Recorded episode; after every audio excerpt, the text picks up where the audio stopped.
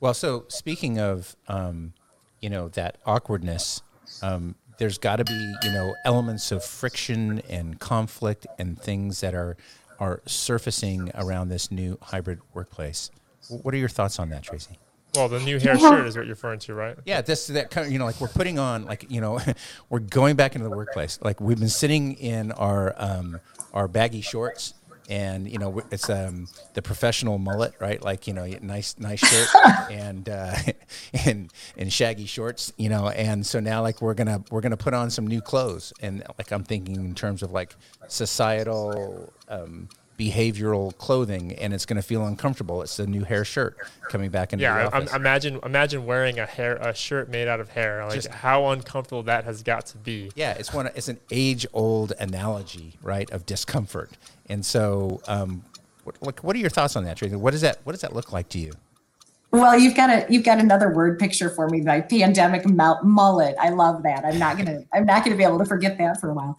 Yeah, I think this is going to be so interesting because we're going to get back to the office and we're going to be so relieved to be back to something that's a little more normal right and it's going to feel good and and then we're going to get into the office and it's going to look different like there might be more distancing and there might be different circulation patterns and mm. that's going to introduce cognitive dissonance because it's going to feel like it should be normal again, but it's not going to be totally what we imagined. And that may set us up for some friction. And I think when we're in that cognitive dissonance, when we're in that friction, that new hair shirt, we could set up for a little more conflict, right? Like if I'm just not feeling myself, if I'm still kind of in the middle of adapting, that little thing that somebody does might annoy me more than it no- normally would.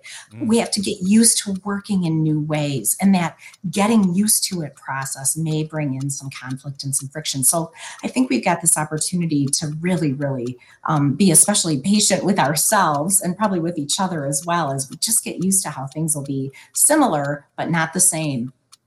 How can how can uh, an organization work to kind of like think forward on this and start to kind of plan out like just to be able to to kind of like there's this there's this concept that says like if you instant pre-play you'll instant replay which means like you think through the process you visualize how it could be up front and then and then when you are put in that situation you respond to it in kind. How does how does one go about kind of like pre-playing those circumstances and getting ahead of that curve yeah, gosh, you said it.